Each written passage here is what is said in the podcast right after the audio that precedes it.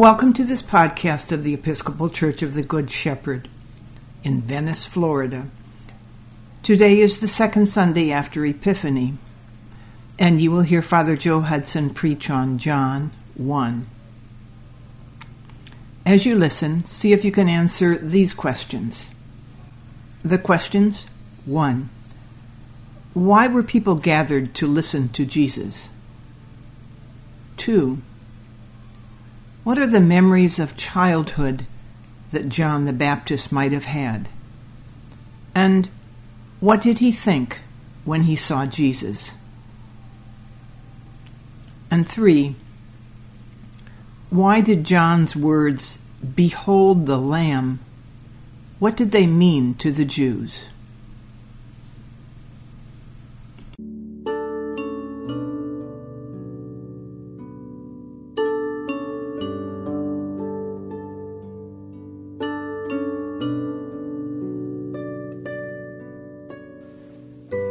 Holy Gospel of our Lord and Savior Jesus Christ, according to John. John saw Jesus coming toward him and declared, Here is the Lamb of God who takes away the sin of the world. This is he of whom I said, After me comes a man who ranks ahead of me because he was before me. I myself did not know him, but I came baptizing with water for this reason, that he might be revealed to Israel. And John testified. I saw the Spirit descending from heaven like a dove, and it remained on him. I myself did not know him, but the one who sent me to baptize with water said to me, He on whom you see the Spirit descend and remain is the one who baptizes with the Holy Spirit. And I myself have seen and have testified that this is the Son of God. The next day, John again was standing with two of his disciples as he watched Jesus walk by. He acclaimed, Look, here is the Lamb of God. The two disciples heard him say this, and they followed Jesus. When Jesus turned and saw them following, he said to them, What are you looking for? They said to him, Rabbi, which translates translated means teacher, where are you staying? He said to them, Come and see. They came and saw where he was staying, and they remained with him that day. It was about four o'clock in the afternoon. One of the two who heard John speak and followed him was Andrew, Simon Peter's brother he first found his brother Simon and said to him, We have found the Messiah, which is translated anointed. He brought Simon to Jesus and looked at him, and Jesus looked at him and said, You are Simon, son of John. You are to be called Cephas, which is translated Peter. The Gospel of the Lord. You, Lord In the name of the Father, the Son, and the Holy Spirit. Amen.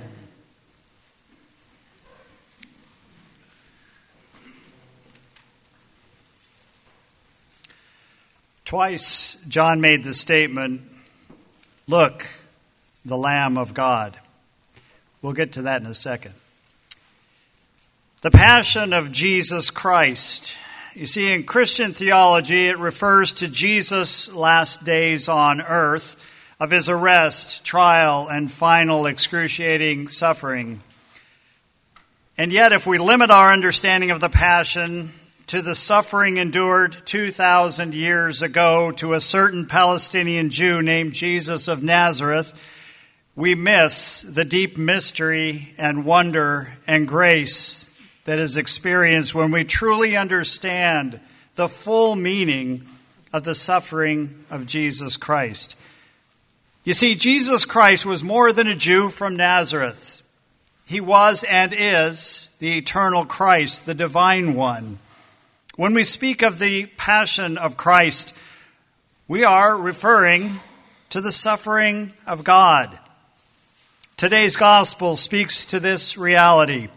And when we truly understand the passion of God, we understand our own suffering just a little bit better.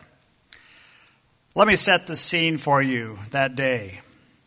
John the Baptist was standing in the Jordan River as a multitude of people flocked to hear him and to be baptized. Some were there looking for someone to heal their broken body. Some were there longing for a mighty king. Some just wanted somebody, anybody, just to scratch their itching curiosity. While others were there begging for forgiveness and redemption, still others were spiritually hungry for truth and just a glimpse of the glory of God. Most in the crowd were Jews, having grown up in the Jewish culture and the Jewish religion. Being Jewish meant a rigorous adherence to physical, moral, and spiritual purity before a holy God. And to maintain that purity, they would annually make a pilgrimage to the temple in Jerusalem for Yom Kippur, the Day of Atonement. Kippurim meaning cleansing. It was a day set aside annually to atone for any misdeeds and become cleansed and purified from sins. In preparation for that day of atonement, they would fast from food and abstain from ordinary work. They would come to the temple where burnt offerings were given to the Lord offerings of a year old bull, one ram, seven male lambs and one male goat as a sacrifice for sin. As these faithful Jews approached John the Baptist in the Jordan River that day, they heard him proclaiming a baptism of repentance from sin, just the right message to tug at their yearning souls. It was no wonder that John was popular with the masses. The people were acutely aware of their need for cleansing from sin and John was there ready to offer them that cleansing. Today's gospel begins with these words The next day, John saw Jesus coming towards him. Imagine yourself as John the Baptist that day, watching the crowd of people coming down the hillside to be baptized, some by themselves, others in groups. The procession had been going on and on for several exhausting days. Suddenly, you recognize a man in the crowd, a man that you had first encountered many, many years earlier. In fact, your first encounter with this man was 30 years earlier when you were still a fetus in your mother Elizabeth's womb. Oh, of course, you have no memory of that encounter. But your mother had often repeated the story, a story that had become a part of the family's lore, part of their strong identity. The story which is now seared in your memory. Your mother Elizabeth had been carrying your tiny, frail body deep within her womb when her cousin Mary, pregnant as well at the time, arrived at your house for a visit.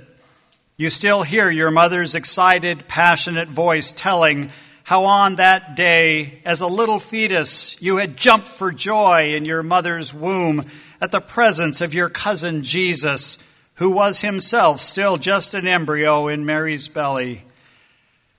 Over the years, as John had encountered Jesus many times, spending various feast days together with your parents, John treasured those memories when both families would relax in the evening around a warm fire. Mary recounting occasionally the miraculous stories of the prophet's words the dreams, and the angelic visitation.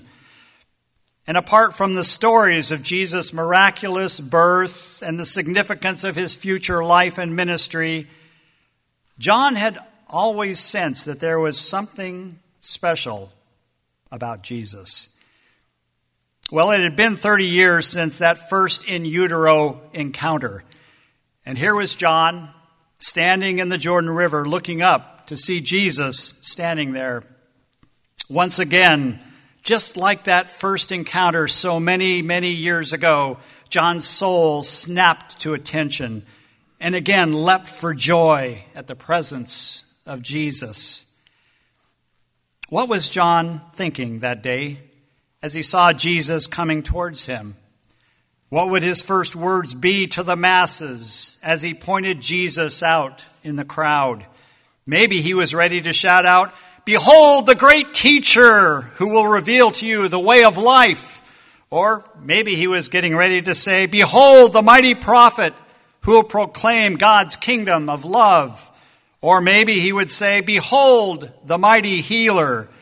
Or behold the compassionate one full of grace and mercy. Yes, all of those things true. But none of those statements came from John's lips that day as he introduced Jesus to the crowd. John was preparing to establish the meaning of Jesus' ministry. As Jesus approached him that day, John did not shout any of those things. Instead, John spoke a deeper truth a deeper reality. He said, Behold, the Lamb of God who takes away the sins of the world. The people must have immediately recognized the connection of John's words to Yom Kippur sacrifices, lambs that were sacrificed on that day, sin atoned for. Jesus, the man John was pointing out, was God's lamb the one sacrificed for sins. What a way to begin a ministry. Jesus' ministry was ultimately about his suffering and sacrificial death.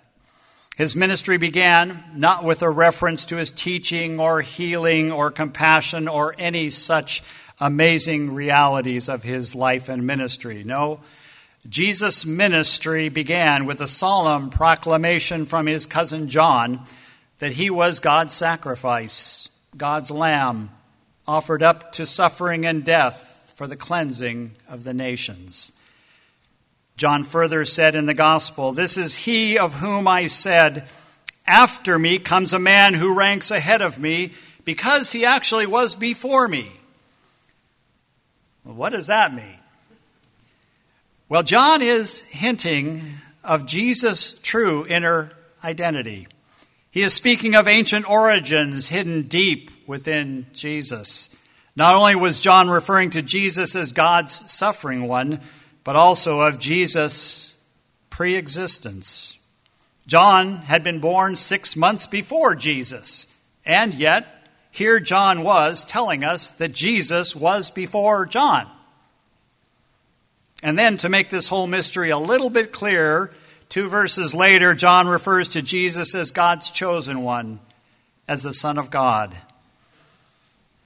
Well, in Christian theology, Jesus is spoken of as the Son of God, the eternal Word made flesh. Divinity dwelt in humanity in the body of Jesus. And yet, suffering and death was also central to the life of Jesus. The Nicene Creed tells us this we believe in one Lord Jesus Christ, the only Son of God, eternally begotten of the Father, God from God, light from true light, true God from true God. And then we recite this By the power of the Holy Spirit, he became incarnate from the Virgin Mary and was made man.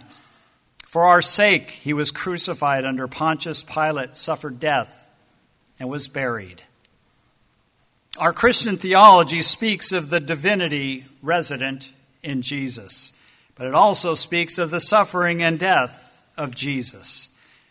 As Christians, we explore the mystery of the suffering and death of this God man, the passion of the divine human one. This is one of the greatest mysteries of our faith that God took on human flesh, and by doing so, accepted the inevitability of experiencing suffering. You see, God chose and still chooses to intimately identify with our struggles, with our pain, with our heartache, with our suffering. This holds deep meaning for us. as people of faith, when we suffer, when we struggle, when we are challenged, in some mysterious, intimate way, we are identifying with Jesus' suffering. And Jesus is identifying with us. You and I struggle and suffer because even Jesus, the eternal Christ, suffered as well. You see, suffering is a part of our path through this life. And yet we walk this sometimes suffering path, knowing that Jesus the Christ walked this path as well. There is great comfort in knowing that we do not walk those occasional dark places alone. God, the sacrificial lamb, walked this suffering path as well. And God continues to walk this path with us. Amen.